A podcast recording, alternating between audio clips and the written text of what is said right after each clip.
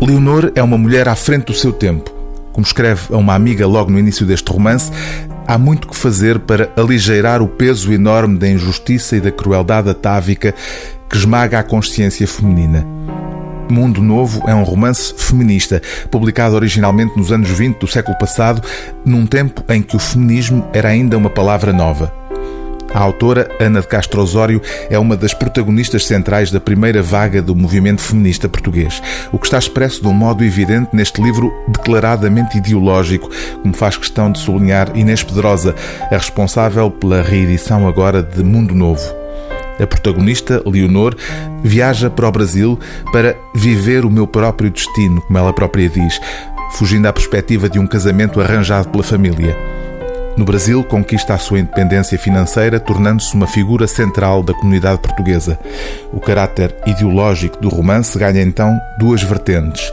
Uma de emancipação feminina, nomeadamente em defesa do divórcio, a outra de caráter nacionalista, o que leva Inês Pedrosa a assinalar na nota introdutória que este último aspecto aparece neste livro expresso em termos que, ao pensamento contemporâneo, surgirão como paternalistas ou mesmo neocolonialistas.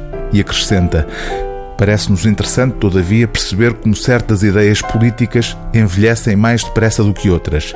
O feminismo advogado por Ana de Castro Osório, conclui Inês Pedrosa, mantém-se atual nas suas propostas e reivindicações, ao contrário do que sucede com a sua perspectiva sobre as relações entre Portugal e o Brasil ou sobre o papel de Portugal no mundo.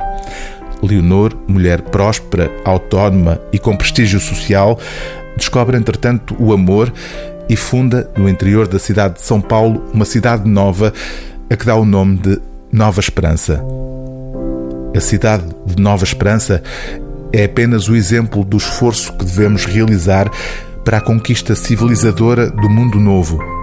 Ali nos havemos de reunir todos, brasileiros e portugueses, no mesmo sonho e na mesma imposição da nossa força invencível com raízes bem fundas no passado e a certeza na floração magnífica do futuro. O livro do dia TSF é Mundo Novo, de Ana de Castro Osório, nota editorial de Inês Pedrosa, edição Sibila.